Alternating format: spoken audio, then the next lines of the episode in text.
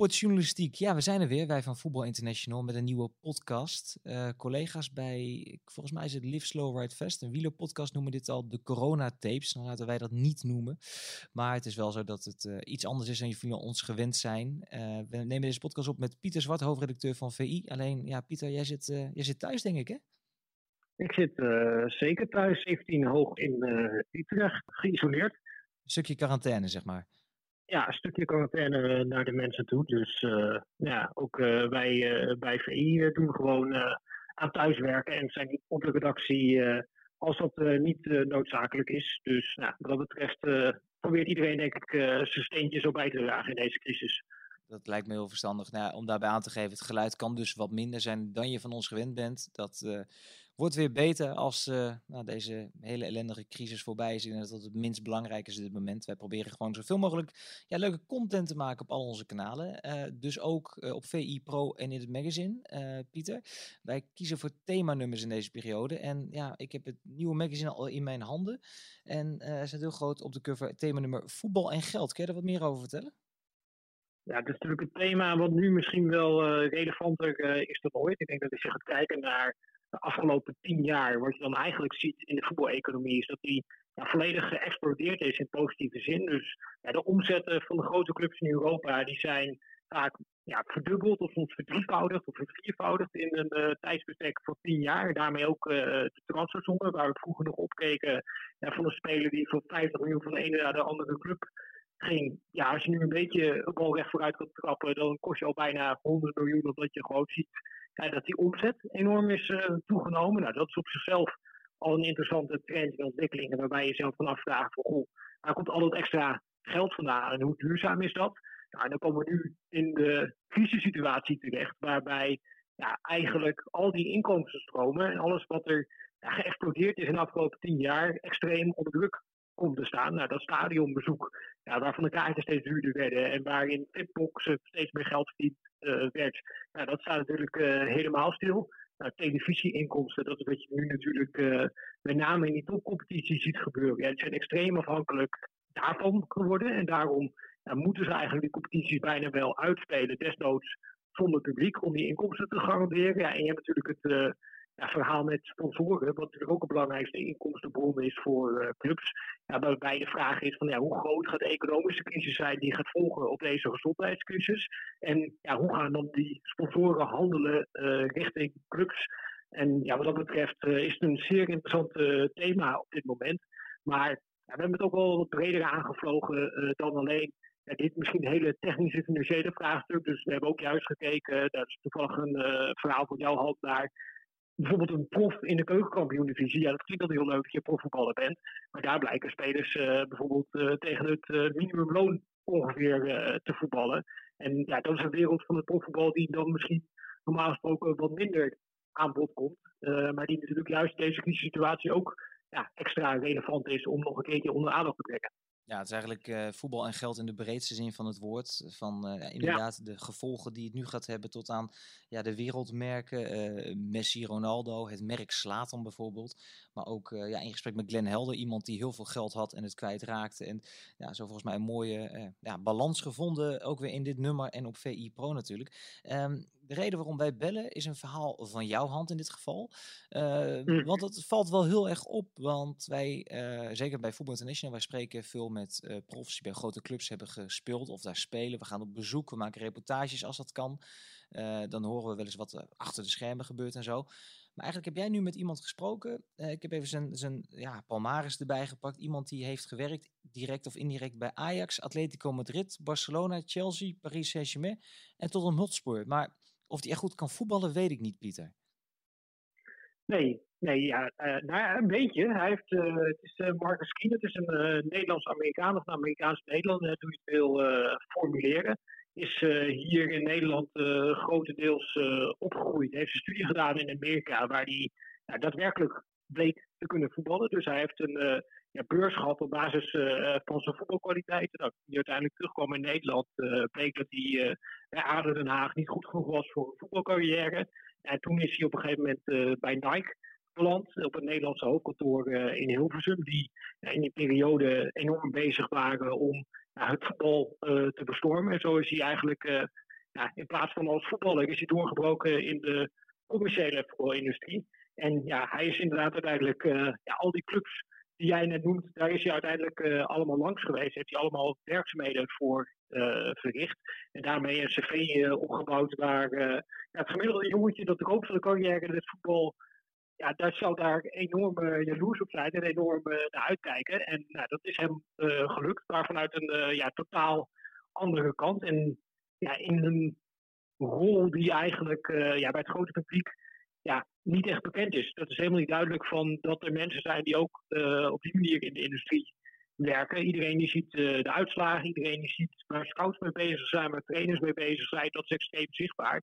Ja, wat er aan de commerciële kant gebeurt is vaak extreem onzichtbaar. En daarom was het leuk om juist voor dit nummer ook iemand aan het woord te laten die ja, juist iedere dag bezig is met die commerciële kant van het voetbal, die niet voor iedereen inzichtelijk is. Om hem eigenlijk te vragen van ja, hoe werkt dat nou eigenlijk, dat gedeelte van de voetbalindustrie? Ja, wat, wat heel eerlijk, ik heb jouw verhaal met, met veel interesse gelezen. Ook omdat ik zelf, uh, ik werk nu tien jaar bij Voetbal International. En ik heb zaken gelezen, Pieter, die ik niet wist. Waar ik echt van, van werkt dat zo? En terwijl je toch denkt dat je best wel veel weet van de wereld waarin je rondloopt, uh, waarin je ook je eigen boterham verdient. Uh, heel even kort, waar ben jij Marcus Kien tegengekomen? ik ken Marcus Kien vanuit een jaar of tien geleden, toen ik bezig was met een onderzoek naar de Ajax Experience. Nou, dat is ook een heel dossier op zich, maar toen had Ajax het idee opgevat dat het qua commerciële inkomstenstromen wel interessant zou kunnen zijn om in het centrum van Amsterdam een museum te openen voor ja, de internationale toeristen. En dat die op die manier uh, in aanraking zouden komen ja, met Ajax. En dat Ajax op die manier extra geld uh, kon verdienen. Ook met, eigenlijk zoals bijvoorbeeld Barcelona dat ook doet, met ja, de verkoop van shirts in een eigen fanshop. Die dan naast, die, naast het museum geplaatst zou worden. Nou, dat was een hartstikke leuk idee op papier, maar dat bleek uiteindelijk de totale miljoenenflop te zijn. Ik weet dat Ajax in het peperduurpand in het centrum van de stad was gaan zitten. En dat dat niet de periode was waarin Ajax internationaal daadwerkelijk aansprak. En nou, hij was zijdelings betrokken geweest bij dat project van de Ajax Experience, omdat hij destijds bij Ajax op de commerciële afdeling werkte. En op die manier ja, ben ik hem ooit een keer tegen het lijf gelopen. En ik heb daarna nog contact met hem gehad toen hij CEO was van de Next Gen Series, eigenlijk de voorloper van de Youth League, wat eigenlijk een soort van commercieel initiatief was om ja, de beste jeugdploegen van Europa tegen elkaar te laten spelen. En ja, wat uiteindelijk geadopteerd is uh, door de UEFA, die op die manier uiteindelijk uh, de Next Gen Series uit de markt heeft geprezen. Maar toen, in die periode, heb ik ook nog veel contact met hem gehad. En eigenlijk daarna enigszins uit het oog verloren. Maar toen dit thema op onze agenda kwam, toen dacht ik, oh, dat is eigenlijk wel een interessante man om weer een keertje ja, te benaderen. Om ja, hem te vragen naar ja, hoe deze industrie eigenlijk werkt. Ja, precies. Nee, dat, is mooi dat je op die manier dan met elkaar in contact uh, bent gebleven, of weer bent gekomen eigenlijk. Hey, jij hebt het verhaal opgeschreven eigenlijk in zes thema's. Ik wil er even een paar kleine thema's uitpakken. Eigenlijk vooral om even ja, de luisteraars ook een beeld te schetsen van hoe die commerciële wereld er eigenlijk precies uitziet. Dus ik hoop eigenlijk dat we iets meer duiding kunnen gaan geven aan de hand van eigenlijk de, ja, het verhaal wat Marcus Kien jou verteld heeft. Van hoe mm de commerciële kant van het topvoetbal eruit ziet. En uh, eerst gewoon even met een hele simpele vraag eh, beginnen. Kun je een transfer terugverdienen met de verkoop van shirts? Want ik hoor vaak, Neymar gaat naar Paris Saint-Germain. En dan wordt er meteen berekend, nou dat hebben ze zo terugverdiend. Want ze verkopen zoveel shirtjes met zijn naam erop. Ja, en dan, uh, dan komt Neymar eigenlijk praktisch gratis over naar Parijs. Ja, dat is een fabeltje wat we iedere transferperiode horen. Nou, deze man is uh, voor Nike ja, eigenlijk wereldwijd bezig geweest voor eigenlijk alle Europese topclubs met de verkoop uh, van shirts over de hele wereld. Dus nou, als iemand een antwoord wil geven op de vraag, ja, verdien je dat terug, dan is hij het. Dat hij gewoon direct inzicht heeft vanuit uh, Nike, wat natuurlijk echt wel grote clubs onder contract heeft staan, in de daadwerkelijke cijfers. En zijn ja, antwoord was redelijk resoluut, namelijk dat het ja, onzin is dat je zo'n transfer alleen met shirtverkoop kan terugverdienen omdat ja, die bedragen tegenwoordig zo hoog zijn voor transfers dat het eigenlijk niet gebeurt. Dat je alleen bij de echt grote namen, dus ook kijken over Neymar, Cristiano Ronaldo, dat je nog wel een piek ziet in verkoopaantallen. Ook omdat met name in die Aziatische markt, in die Amerikaanse markt, dat supporters misschien ook wat meer georiënteerd zijn op spelers dan uh, op clubs. maar dat de piek die je daar ziet lang niet groot genoeg is om de transfersommen die je tegenwoordig ziet terug te verdienen. Uh, en genuanceerd als die is, voegt daar dan natuurlijk ook wel aan toe van. je hebt ook andere inkomstenstromen en misschien helpt op transfer uh, dan uiteindelijk op een nieuwe sponsor te vinden. En kun je het op termijn over de hele contractperiode wel commercieel terugverdienen. Maar dat je op korte termijn met alleen shirtverkoop terugverdient, dat is gewoon onzin. Oké, okay, nou hebben we dus eigenlijk de eerste bubbel al een klein beetje doorgeprikt hier. Dan wil ik eigenlijk naar, naar, de tweede gaan. En dat vind ik een hele interessante. Ehm, eh, stel, ik uh, koop in een, uh, in een winkel, maakt niet uit waar, in Barcelona koop ik een pen van FC Barcelona of ik zit in Madrid en ik koop een sjaal van Real Madrid. gaat dat geld dan allemaal naar Barcelona en Real Madrid toe of zit er dan een partij tussen? Ja, zit een partij tussen en dat is in het geval van de Barcelona Nike. En ik was eigenlijk ja, enorm verbaasd toen ik dit hoorde. We zaten eigenlijk gewoon een beetje zijn carrière door te nemen en een beetje hem te bevragen van oh, je komt op een gegeven moment uh, weer terug uh, bij Nike. Je gaat dan uh, in Barcelona werken. En dan had een een of andere Engelse titel met licensing erin. En die vraag je een beetje van, goh, wat houdt het nou precies in? En hij begint uit te leggen. Hij zegt, oké, ja, wat wij eigenlijk deden... is op het moment dat wij een partnership sluiten vanuit Nike... met bijvoorbeeld Barcelona... En dan maken we afspraken. En die afspraken gaan niet alleen over de ja, verkoop van shirts wereldwijd, maar eigenlijk ja, alle spullen die je met een Barcelona-logo erop uh, kan verkopen. Omdat ja, als wij een shirt in China kunnen verkopen, kunnen we ook een pen in China verkopen. En ja, dat het voor Nike heel gebruikelijk was om eigenlijk uh, de hele commerciële exploitatie van een club waarmee zij samenwerken, om die gewoon uh, voor een rekening te nemen. Dat dan ja, losse bedrijfjes worden ingericht, waar dan ja, Nike en een club in participeert. En dat vanuit die bedrijven dat dan al die spullen wereldwijd uh, verkocht worden en uitgezet worden, ook als er geen Nike-logo op staat. En dat dan vervolgens de winst verdeeld wordt tussen Nike en Barcelona, waar dus eigenlijk uh, Nike voor een groot gedeelte verantwoordelijk is voor eigenlijk alle commerciële dingen die Barcelona doet rondom de hele wereld. En omdat er geen Nike-logo op staat, ja, heb je dat eigenlijk uh, als gewone fan niet door. Maar het blijkt dus daadwerkelijk een realiteit te zijn dat voor een heleboel clubs geldt dat zij op deze manier uh, hun commerciële exploitatie geregeld hebben.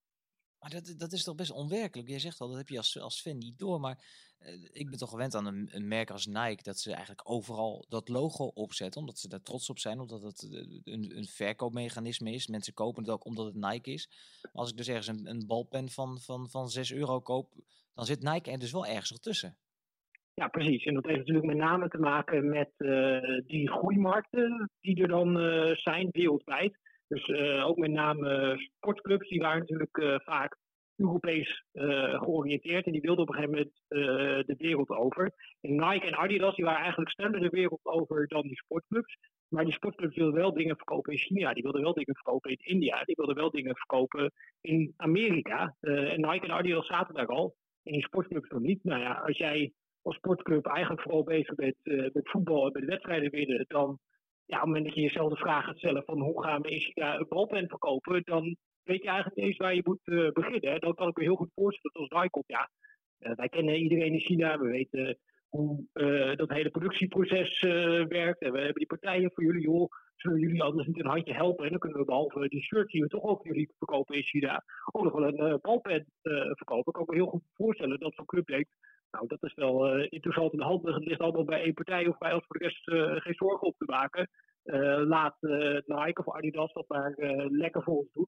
En tegelijkertijd zie je dat die clubs, ja, die doen dat nu pak een tien jaar op die manier. Nou, die krijgen langzamerhand zelf wat ervaring en zelf wat grip op dat proces. En wat Kien ook aangeeft is dat ja, op basis daarvan eigenlijk de clubs langzaam dingen weer in eigen hand uh, proberen te nemen en dat uh, zelf proberen te verkopen. Dat ze ook wel doorhebben dat uh, de belangen van Nike en Adidas misschien niet altijd de belangen zijn van Barcelona of Manchester United. Maar betekent dat dan ook dat die lange samenwerking, en dat hebben we natuurlijk gezien de laatste jaren, en daar, daar heb je het ook over met, met Marcus Kien, dat die misschien korter gaan worden? Want het, het zijn hele intensieve samenwerkingen natuurlijk. Ja, het zijn hele intensieve samenwerkingen, omdat nou, als jij je hier een voorstelling van gaat maken als buitenstaander, dan denk je: oké, nou ja, Barcelona heeft Nike eh, op het shirt staan. En je, eh, je kunt gewoon van het ene op het andere jaar wisselen van de Nike, de Adidas. Daar ziet het ontwerp van het shirt er anders uit. Je hebt er een andere logo op. Maar dat is het. Maar in de praktijk komt het dan meer dat jij ook eigenlijk je hele commerciële operatie opnieuw moet inrichten. En dat daarmee het extreem kostbaar is om dat te veranderen. Dat er dan wel een hele forse ja, som eigenlijk tegenover moet staan om dat aantrekkelijk te maken voor een club. Nou, daarom zie je ook dat er heel weinig ja, gewisseld wordt. Dat die contracten die clubs aangaan met echte grote sponsoren, dat dat ja, steeds meer lange termijn wordt. Dus, is 10, 15 jaar dat uh, die clubs uh, vaak uh, contracten aan het afsluiten zijn. En ik verwacht ook eigenlijk niet dat daarin een verandering gaat plaatsvinden. En wat je wel ziet, is dat af en toe zo'n club nog wel aandurft om een verandering aan te brengen. Bij Liverpool zie je bijvoorbeeld gebeuren. En Manchester United heeft het recent ook nog wel een paar keer gedaan. Dus als er echt forse bedragen tegenover staan, ja, dan gaan ze wisselen. Maar als ze dan wisselen, is dat weer ja, voor een nieuwe lange termijn periode. En is niet per se dat er uh, een heleboel korte slagen gemaakt worden en dat ieder jaar gekeken wordt van ja, waar kunnen we het meeste geld uh, binnenhalen. Omdat dat uh, uiteindelijk niet echt een hele duurzame route is. Ook om ja, de dingen die Kien uitlegt over hoe zo'n proces uiteindelijk in elkaar zit met het ontwerpen van een nieuwe shirt. Maar, maar gaf toch ook aan dat hij gewoon, hij werkte voor Nike, maar hij werkte in Camp Nou. Zover ging dat dus. Zover ging dat dus, ja. ja ze zaten letterlijk ja, in het kantoor uh, van Barcelona en daar te werken. En dat was ja, ja gewoon alles in onderlinge samenwerking en in onderling overleg. En zijn ook allerlei ja, bedrijfjes die daar dan achter zaten. Dus hij vertelde ook dat hij ja, in zijn laatste periode bij Nike, dat hij ja, voorzitter van de Raad van Commissarissen was van allerlei bedrijven die dan uh, de commerciële exploitatie deden voor uh, Atletico Madrid, voor Chelsea, voor Paris Saint-Germain, allerlei clubs die met uh, Nike samenwerken. Nou, dan ben je dus eigenlijk ja, voorzitter van een klein commercieel gedeelte van de club Paris Saint-Germain. ja, en dat daar eigenlijk een Nederlander op dat soort posities zat, dat is tot voor kort eigenlijk ook niet. Ja, dat is echt wel heel opmerkelijk, inderdaad. Hey, we, we, hebben het vaak over die, over die merken en hoe belangrijk die zijn. het staat niet in je verhaal, maar ik kreeg de vraag hier van een collega op de redactie. Hoe ver, in hoeverre is het nog zo dat als een, uh, een voetballer bijvoorbeeld op, op Nike-schoenen speelt en hij moet een transfer maken, dat dat nog steeds van invloed is? Dat, een, dat er een grotere kans is dat hij bij een club tekent die ook in een Nike-shirt speelt? Ja, heb ik met hem besproken, dit, dit vraagstuk. Nou, wat hij eigenlijk zegt is, nou, aan de ene kant wil je dat graag als Nike. Dus dan is het heel lekker dat een club ja, die dan echt van Nike is, dat daar ook de sterspeler op Nike schoenen speelt. En tegelijkertijd zegt hij ja, het maakt ook niet uh, heel veel uit. Dus voor Adidas is het misschien juist ook wel fijn dat bij de Nike Club Barcelona, dat daar dan de Adidas uh, speler Lionel Messi zit. Zoals het omgekeerd het geval was met, volgens mij Cristiano Ronaldo was een Nike-speler die dan weer bij Real Madrid zat. Dus het is niet per se gezegd dat dat heel veel interessanter is. Omdat ja, uiteindelijk die speler speelt nog steeds nou, op de schoenen van uh, dat merk. Uh, en in die zin ja, is dat uh, ook en en voor Nike. Ik kan Nike ook bij clubs die ze dan misschien niet sponsoren of adopteren. Want Nike, ja, die heeft maar x aantal clubs eigenlijk over de hele wereld waarmee ze echt samenwerken. En waarmee ze echt ja, zo'n sponsorschap aangaan. En toch kunnen ze op deze manier, door wat spelers te adopteren, ook op andere plekken zichtbaar zijn. Precies, precies. Dus het, oké, het, het hoeft niet, maar het komt ze wel goed uit vaak als het wel zo is. Eigenlijk moet dat uh, misschien een beetje de conclusie zijn. En ja, precies. En volgens hem was het niet zo dat op deze manier uh, dat dit een bepaalde factor is in of een speler uiteindelijk naar een bepaalde club gaat. Omdat uh, ja, het voor Nike niet heel veel uitmaakt. Dus voor Nike is het ook wel lekker als een Nike-speler bij een grote club zit die niet van Nike is. omdat ze op die manier dan ook bij die club een ingang hebben. Dus nou, dat is uiteindelijk niet echt een factor in gaat iemand naar een bepaalde club of niet. Nou, dat is dan de volgende bubbel die ik, tenminste zeker toen ik jonger was, dacht dat dat altijd zo werkte. Maar dat, uh, dat geeft ook aan dat uh, de wereld anders is dan wij soms denken. Eh, nog even een, een kleine zijsprong. We hebben het heel veel over shirtjes. Shirtjes zijn ontzettend belangrijk, vooral voor supporters. Ik merk dat ook bij de clubs die ik volg, dat supporters al vrij vroeg bezig zijn met wat wordt het nieuwe thuisshirt volgend jaar? Wat wordt het nieuwe uittenu? Nee, clubs die met een, met een derde tenue, een bekertenu komen, Europese tenues. Um, ik heb ik meegemaakt dat, dat ik Vitesse volgde en dat ik uh, bij de club stond. En er kwam er een doos binnen met shirtjes. En de, de shirts gingen eruit. Er was net Nike toevallig de shirtsponsor van Vitesse. En dan werden daar de nieuwe prototype shirts van Vitesse per ongeluk geshowd aan waar de journalisten bij waren. Dat was destijds niet zo handig. Ik denk dat de commerciële man bij Vitesse dat ook niet leuk vond. Um, maar dat was uh, zeg maar een, een, ja, een half jaar voordat het nieuwe seizoen van start ging. Maar ik krijg de indruk als ik jouw verhaal lees dat er zo ontzettend veel tijd uh, ja, aan vooraf gaat voordat een club een nieuw shirt heeft. daar schrok ik eigenlijk van uh, toen hij dat uh, vertelde. Dat ik probeerde een beetje inzicht te krijgen van hoe werkt dat nou met het samenstellen van een shirt. En wie heeft daar dan uiteindelijk de stem in? Wat is de rol van een bestuur van de club? Wat is de rol van Nike? En waar, zijn eigenlijk de fans in het hele verhaal? En toen hij dat proces een beetje aan het schetsen was, liet hij laatste loops liet hij vallen van, ja goed, en uiteindelijk dan is zo'n shirt voor het nieuwe seizoen. het is dan 18 à 24 maanden voordat het seizoen begint, is eigenlijk dat hele shirt al af. Want wel de tijd die we nodig hebben om het wereldwijd uh, te kunnen produceren. En dus het grappige is dat tegen de tijd dat supporters van Barcelona zich druk aan het maken zijn over het ontwerp van het nieuwe shirt, dat liggen eigenlijk de shirt voor de twee jaar daarna al helemaal in kannen en kruiken. En die worden op dat moment eigenlijk al geproduceerd in China en India, zodat ze die over de hele wereld uh, kunnen verspreiden. Ja, dus dat is gewoon een, uh, proces wat uh, relatief uh, traag is. En hij vertelt ook veel over zeg maar, de afwegingen daarbij. Waarbij je natuurlijk aan de ene kant de commerciële afweging hebt, waar je eigenlijk een soort iedere keer wil vernieuwen. Of nou, zoals ze dat in mooi marketing goed noemen, innoveren in het shirt. zodat de supporters een reden hebben om het shirt te kopen. Tegelijkertijd wil je wel dat dat shirt ook herkenbaar blijft. Zodat de fans niet zoiets hebben van wat voor gedrocht zijn we nu weer aan het voetballen dit seizoen. En dat is natuurlijk wel ja, een, eh, een, interessante belangenafweging, waar er dus blijkbaar ook iedere keer op hoog niveau tussen de bestuurders van Nike en de bestuurders van Barcelona discussies zijn over hoe gaan we dat nu concreet invullen.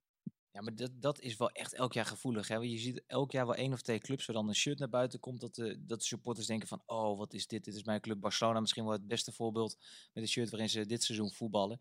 Uh, maar het grappige is dus, wat jij zegt, de mensen maken zich druk. Maar voor volgend jaar, wees niet bang. Naar alle waarschijnlijkheid spelen ze volgend jaar gewoon weer in de shirtjes met, uh, met de bekende streep in de plaats met, ja, hoe moeten we het nu noemen? Een beetje, het, een beetje Kroatië, je moet ik kan altijd aan denken als ik het shirt zie. Ja, nee, ja precies. Dus uh, dat, dat is dan dat jaar. Maar hij zegt ook van ja, er liggen allerlei uh, plannen uh, achter, zowel van Nike als van de club. Waar ze dan een soort van strategisch plan hebben, lange termijn, met daaronder ook een ontwerpplan. Dus wat jij zegt, dat kan natuurlijk heel goed roepen. Dat ze nou, eigenlijk dit plan hebben van nou, we gaan in jaar één, dan gaan we enorm eigenlijk afwijken van het thuisshirt.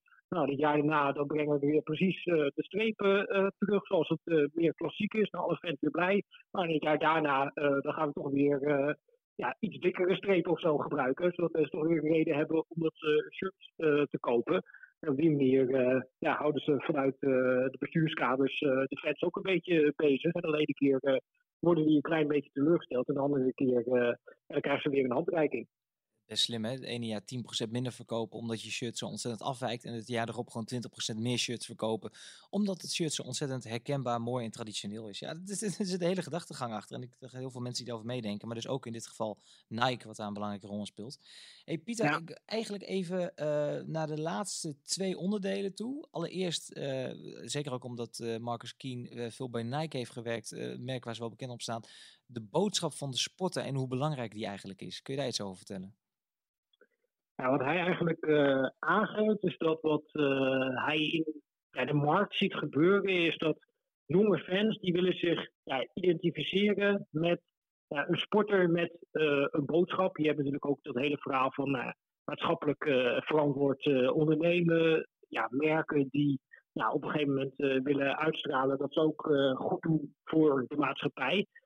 ja, en wat is dan prachtiger dan dat jij een sporter kan adopteren die vanuit uh, ja, zijn persoon eigenlijk ook een soort gelijke boodschap uh, uitstaat. Uiteindelijk uh, ja, een sporter dat altijd authentieker kan overbrengen dan ja, een merk, omdat een merk ja, is uiteindelijk ja, een beetje kaal en anoniem. En een sporter is natuurlijk heel erg ja, persoonlijk en daarmee willen ja, fans en supporters zich ook echt daadwerkelijk verbinden.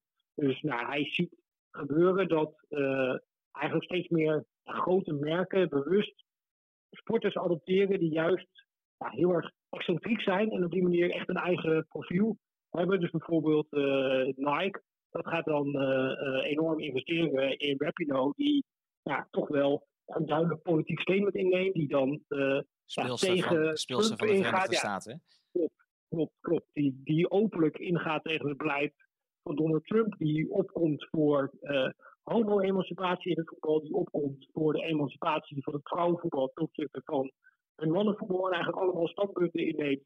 Ja, waarmee ze ook mensen tegen zich in het harnas uh, jaagt. Maar dat is juist iets waarmee ja, een merk uh, als Nike, wat ook ja, staat voor ja, vooruitgang, die willen zich dan juist uh, identificeren met een sporter die ook die boodschap uitdraagt. en wat hij aangeeft is dat dat steeds meer een argument begint te worden voor ja, merken om zich te verbinden aan een sporter. Uh, wat veel krachtiger is als argument dan puur ja, het aantal volgers dat dan bijvoorbeeld uh, die sporter heeft, of het aantal sporters dat ze onder contract hebben. Dus ze hebben liever ja, vijf sporters met een echt duidelijke boodschap, een echt duidelijk profiel, dan ja, uh, eh, 500 sporters waarvan niet helemaal duidelijk is ja, wie ze nu eigenlijk zijn en waar ze nu eigenlijk voor staan. Ja, waarbij ik toch wel denk dat het ook nog steeds zo belangrijk is in deze tijd hoeveel Instagram-volgers een sporter heeft. Want het zijn natuurlijk, eh, wat je zegt, merken op zichzelf. En tegelijkertijd ook de keerzijde, als de sporters zich misdragen of niet meer passen binnen een profiel, dan zie je ook dat bedrijven als Nike ook heel snel de handen van sporters af kunnen trekken, toch? Ja, nee, zeker. Dat, uh, bijvoorbeeld bij uh, James Armstrong is dat natuurlijk ook gebeurd. Nou, dat was natuurlijk ook een ja, uithangbord van het uh, merk Nike, die daar, heel goed bij past, zolang het verhaal overeind kon blijven van de man die kanker overwon en als Amerikaan ja, de fietssport populair maakte. Ja, dat dan was een fantastisch symbool voor Nike, die zich ook nog inzette voor kankerpatiënten over de hele wereld. Dat was het inspirerende verhaal wat Nike graag wilde. Maar toen bleek dat dat met nodige bedrog gepaard was gegaan ja, dan trekken ze ook weer net zo makkelijk uh, hun handen daarvan af. Dus ik hoop dat dergelijke voorbeelden ook in het voetbal wel weer voorbij gaan zien komen. Van ja, een sport die op een gegeven moment toch ja, uit, uit de boot springt. En dan ja, trekken die merken hun handen er waarschijnlijk net zo snel vanaf als waarmee die sport er eerder omarmd is. Precies, precies. Nou, dat Laten we hopen voor de sportmerken dat de sporters zich uh, keurig gedragen, ook in deze coronatijden. Als laatste, Pieter, even richting de toekomst. Uh, keynote volgens mij al een jaar of 25 mee in deze wereld, ziet de wereld ook veranderen. En zo een interessant haakje, denk ik, ook naar de Nederlandse uh, eredivisie. hij zegt dat de content steeds persoonlijker wordt. dat clubs heel veel inzetten op, op ja, het zelf maken, produceren van ja, content eigenlijk. En dat wedstrijdbeelden daar heel belangrijk voor zijn. Maar in Nederland liggen de wedstrijdbeelden allemaal uh, vast, hè? Die, die beelden zijn allemaal in de handen van Fox. Ja, is dat natuurlijk wel wat uh, genuanceerder. Dus uh, Fox heeft die beelden en die kan ze live uitzenden. Maar tegelijkertijd blijven de clubs in de constructie zoals Nederland die heeft rechtenhouder van die beelden. Dus de clubs die kunnen ook altijd die beelden nog een keertje ja, gebruiken. En dat zien we nu bijvoorbeeld ook juist gebeuren in deze coronatijden. Dat allerlei clubs oude wedstrijden van zichzelf uh, opnieuw gaan uitzetten via sociale kanalen. Ik zag dat zelfs uh, Willem II daar uh, druk mee bezig was. Dus nou, dat, dat zie je ook gebeuren. En dus aan de ene kant ligt dat bij Fox en aan de andere kant ja, kunnen die clubs daar ook dingen mee doen. en ik kan me nog een nou, recente presentatie herinneren van Noem Brinkhuis, de persverlichter van Ajax, die destijds op een uh, gala uitlegde nou, hoe Ajax daarmee omging. En dat hij ook op een gegeven moment daadwerkelijk een discussie had gehad met de KNVB en met Fox na een bekerwedstrijd. Waarbij Ajax eigenlijk de dag erna al de beelden van die wedstrijd online wilde zetten. En dat volgens het contract net niet kon. En dat toen Ajax gewoon de keuze heeft gemaakt van ja, wij willen dat onze fans over de hele wereld, dat die gewoon die beelden kunnen zien. En als jullie dat niet goed vinden, ja, zo so be it. Uh, nou, wat, wat kun je nog maken, bij wijze van spreken? Wij gooien gewoon uh, die beelden online. Dus je ziet wel dat dat ja, een spanningsveld aan het worden is. Omdat met name ja, clubs als Ajax, Feyenoord PSV ook een internationale achterban aan het aanspreken zijn. En dat ze die ja, ook snel willen kunnen bedienen met ja, beelden en ook met wedstrijdbeelden. dus ja, op het moment dat zo'n volgcontract ter sprake gaat komen, ja, dan is dat natuurlijk een element ja, waar die clubs enorm op inzetten. En een van de dingen die Kien ook aangeeft, is dat clubs dit ook altijd meenemen in onderhandelingen tegenwoordig. Dus als Barcelona en Real Madrid met de Spaanse bond op een gegeven moment te onderhandelen zijn over nou, de verkoop van televisierechten, is altijd een onderdeel van dat pakket. Dat ook de beelden van Barcelona TV of van uh, Real Madrid TV, en dat die nog een keertje worden weggezet via het kanaal, dat dat ook de wedstrijdrechten koopt. Dus ja, dat is echt een uh, ja, integraal onderdeel aan het worden van die industrie. En ja, allerlei uh, marketeers en mediaafdelingen, die zijn heel druk bezig om wereldwijd zoveel mogelijk uh, fans te bereiken. omdat er eigenlijk ja, meer aanbod is dan ooit. En ze proberen zo te investeren dat ze ja, in dat enorme aanbod toch nog dingen kunnen maken die ja, uniek zijn en waar de fans naar willen kijken. Precies, en dus de clubs trekken het steeds meer naar zichzelf toe, nemen steeds meer de regie. Uh, Kien vertelt ook over de, de studio's die de clubs bouwen, dat spelers tot twee, drie keer in de week moeten opdraven, om het even onderbiedig te zeggen, om, om leuke dingen te doen, om andere dingen te doen. Wat vroeger vooral voorbehouden was aan, aan de journaaien, om dit soort uh, zaken uh, ja, over het voetlicht te brengen. Dat nu steeds meer de clubs dat zelf doen, zo eigen content te kunnen maken. Dat lijkt me ja, dat lijkt mij een interessante periode die eraan zit te komen, zowel voor de grote clubs als de merken als de journalisten in deze. Pieter, Marcus Kien, gaat hij nog een tijdje door, denk je?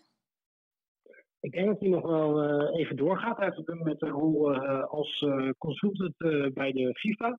En ja, daar gaat hij wel meer richting het voetbalontwikkelinggebied. dus ja, de FIFA die is natuurlijk, zoals eigenlijk wel jaren mee bezig zijn. Maar onder Infantino zetten ze daar nog extra hoop in om wereldwijd voetbalontwikkeling te stimuleren. Dus dat er ook ja, programma's komen waarin talenten in India zich kunnen ontwikkelen. Daar houdt Arsène Wenger zich ook enorm mee bezig namens, de, FIFA.